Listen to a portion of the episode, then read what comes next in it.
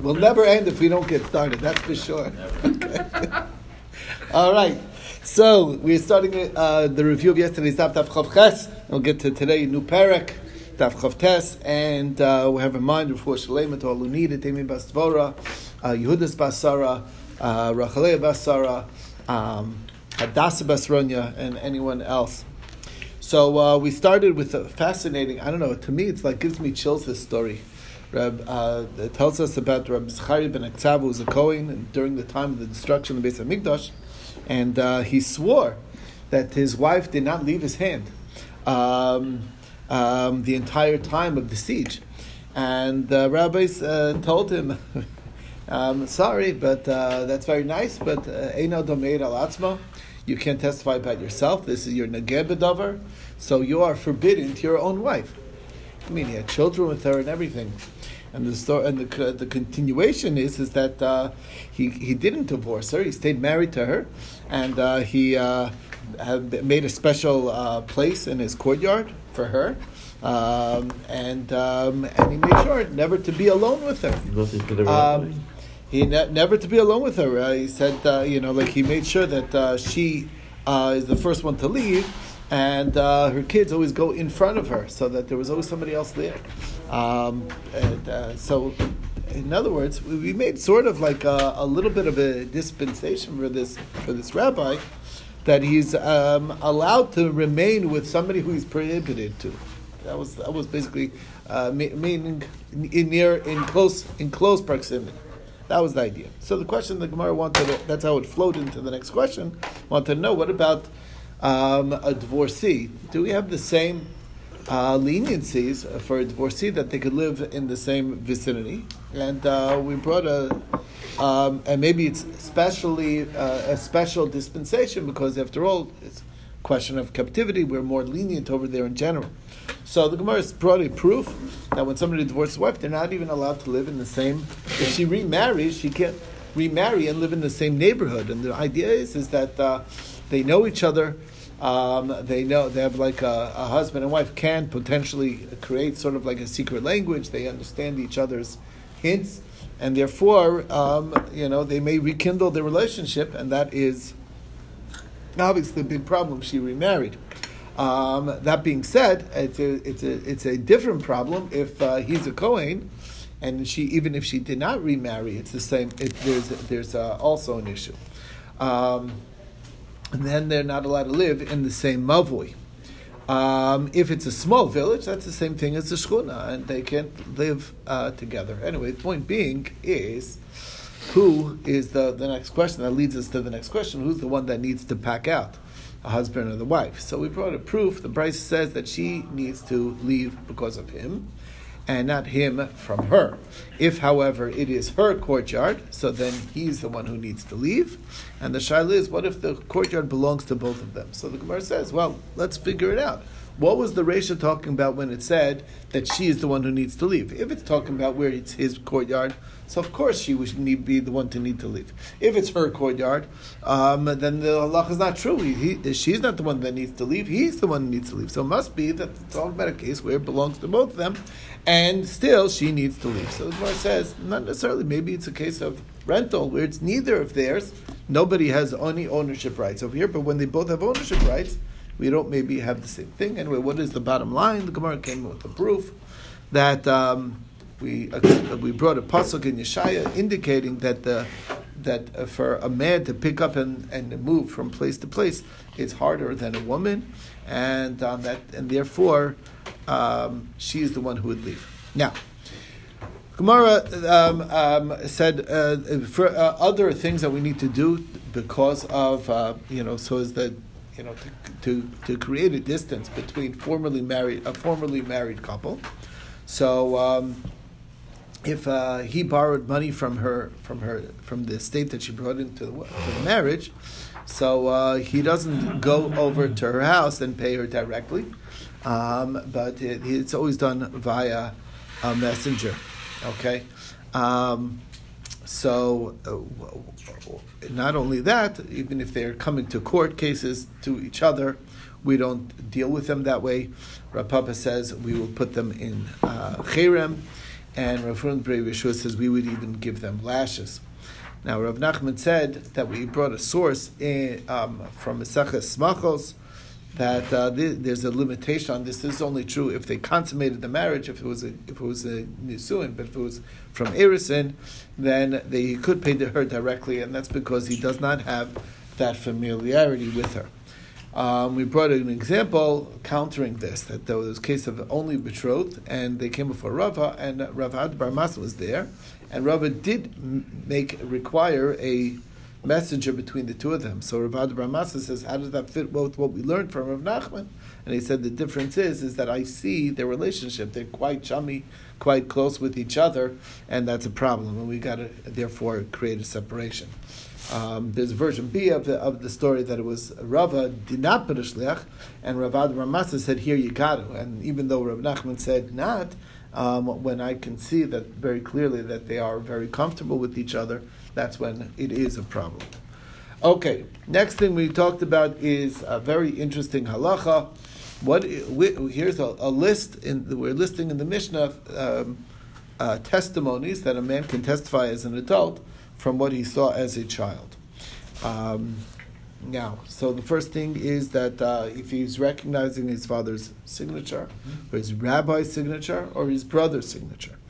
Um, I remember the wedding of so and so that she was dressed as a bride who is for first time marriage, who is a virgin. so and so came uh, left the school uh, to go to mikvah to eat truma. Uh, he the so and so would get a share of truma at the granary. Um, this place is where the Beis Hapras went to, which is the area that was cordoned off for a question of Tuma. And this is where we would go till Tchum Shabbos, that you're allowed to travel the out, outside the city. That's the limit. Uh, but a person is not able to be believed. We don't trust a, an adult saying about what happened as a child.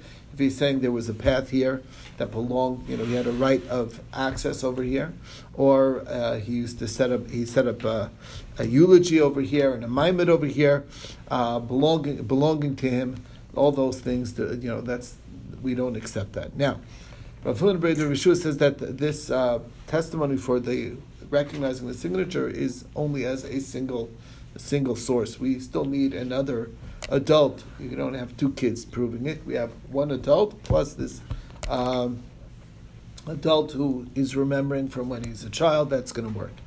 And why do we have to talk about the three cases: the father, the rabbi, and the brother? And the answer is, is that the father, he's very, uh, he's by him a lot, so we would know it. Uh, but the rabbi is not there that often. That, that, uh, but by the rabbi, there's a lot of awe for his teacher, um, and therefore maybe that's more of a factor. Uh, not which wouldn't apply to the father, and there you have at least each one has something special that the child would remember. But by a brother, you lack both of those, so um, it's still acceptable. And uh, what? Why is it acceptable? That's because we, the rabbis trust him for rabbinic law, and the whole requirement to certify this, the signatures on a document is only rabbinic in nature. A document stands on its own two feet, Torah, with the two witnesses signed on it. That's good enough for the Torah. It's the rabbi who said, you know, just as an extra measure, let's have these signatures verified. So for their requirements, they were they were able to be flexible to allow for you know to make it more you know easy. Even somebody who remembers from when he was a child, somebody's signature that's good enough. Okay. Uh, the next scenario was the case of the wedding. So, uh, what's the reason why we believe him about that, and therefore she's going to require, um, if she, uh, you know, ksuva of, of two hundred? So the answer is is because Rav Nashim is anyway b'sulas nisa, so he's just telling us something that is what we naturally would have assumed and uh, it's just what we would call a gilu milsa. It's not a true testimony, and that's why it's acceptable. Next, we said is that uh, I remember him leaving yeshiva to go to mikvah to eat truma. So, um, how do you know that that means that this kid's a kohen? His friend's are kohen. Maybe he's he was a slave of a kohen who also go, needs to eat truma, who's also in yeshiva. So this supports an idea, a very interesting idea, that we do not send slaves this is an Ebed Kanani, even children's uh, Ebed Kanani, even though they are obligated to mitzvahs like women, but they don't send them off to cheder, to to uh, to primary uh, school with your children. Do they need to dip the, the slave too in the, in the mikvah? Yeah, Slave too, okay. So that's not a good reason. for slavery, for slavery. But not for, for Tuma, Not- that's what I'm asking. Oh yeah, they would, of course. For Tuma too, Yeah. okay.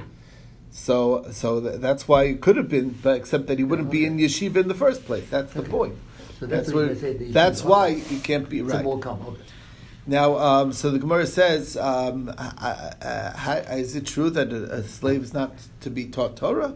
Uh, we brought an interesting uh, brisa that says that uh, if um, um, if we if we can show that this uh, the master borrowed money from his slave, or the master made the slave an executor of his estate, or um, or um, he the slave put on tefillin in front of the master, or um, the, the slave read three psukim um, in shul. All of those things does not mean that he is a freed person. Um, you know, maybe he shouldn't be doing those things, but the fact of the matter is, it's not a proof in and of itself. In and of itself, but you see, he's able to be learned. Is not? Um, I thought, so I, he's reading the Torah. So the Gemara explains that's maybe what the slave learned and picked up on his own.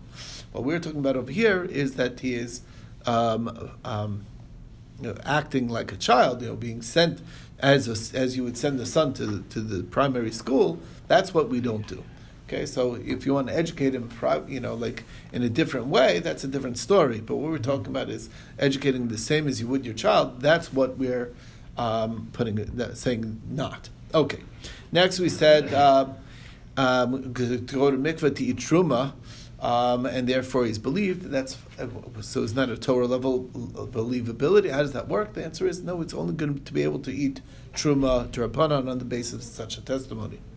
And he also shared with us at the granary taking a portion. Couldn't he also be a slave of a Kohen? So this is Mishnah. This Mishnah is going like the opinion that we do not give out truma to an eved um, unless his master is with him, as the Brisa says um, eh, that you know in cholkin truma leeved elam kain rabbi imo. You don't give out a truma to a slave unless his master is with him. That's the sheet of Rabbi Yehuda. And Rabbi Yossi says he can uh, say, if um, if I'm a Kohen, then give me for myself, and uh, if I'm a slave of a Kohen, uh, give me as a slave of a Kohen. Meaning, Rabbi Yossi doesn't have a pro- does not have a problem when you to, for you to give a slave at the granary. So what comes out from this is is that according to Rabbi Yehuda, um, anybody who comes to the granary is automatically elevated to the status of a Kohen, and according to uh, Rabbi Yossi, not. And that's brought us to a, a, a interesting circumstance that happened because of this. Rabbi Rabbi says, I was always careful not to testify. One time I did testify, and it really was a big mess up because I, uh, what happened was he testified about somebody that he received uh, truma at the granary. Uh, but the place that he testified was in Rabbi Yossi's community, which uh, does not indicate anything. And he testified it in a community where it does mean something, and they were going to make him into a Kohen when he was really only a slave. Now, um, Hashem protects those who, um, you know, he protects an animal of a tzaddik. He's going to protect the tzaddik from something bad actually happening. But uh, so it didn't actually happen, but it almost happened, and uh, that's the that's the story. Took us to the next thing. We talked about the of pras. The reason is because that's also only rabbinic in nature. There isn't a Torah law to cordon off that large of an area just because that we found a um, a, a, buried body uh, somewhere in that field, and. Um, and that's and, and we see a number of leniencies regarding that. Rav Yudah said in the name of Shmuel, you can use the bellows over the surface dirt to make sure that there's no bone fragment, and then walk, even in this property. Uh, you know that's a leniency indicating that it's rabbinic in nature. And Rav Yudah bar Ami said the name of Rav Yudah that uh, it, once it's been you know stamped on, um, you know trampled upon, so then it automatically becomes tor because it's going to be crushed or whatever, and we don't worry about it. So again, the fact that we have all these leniencies clearly indicates that a rabbinic in nature. Now we said that the, this is where we would travel to on Shabbos. That's where the tchum ends. This is going with the opinion that tchumin is only rabbinic in nature, and uh, he's not believed to say that. Uh, this is where we, we had so and so had a path to you know. Uh, you know, a rite, a rite of passage over here, or we did a we did a hesped over here, um, and that's because that's taking money from somebody, and you can't do that um, on the basis of testimony from when he was a child. And we brought a brisa saying the same halacha, that, um, but a little bit different. He says, I remember my father told me this family's Torah, this family's Tameh, we believe him. Um, Torah and Tameh, what is a very unusual term, it means no, a kosher family or a uh, or apostle, uh, there's an invalidity in the family, That's, and we ate at the ktsatsa of the daughter of so and so to so and so. What does that mean? We'll get to in the end of the Gemara.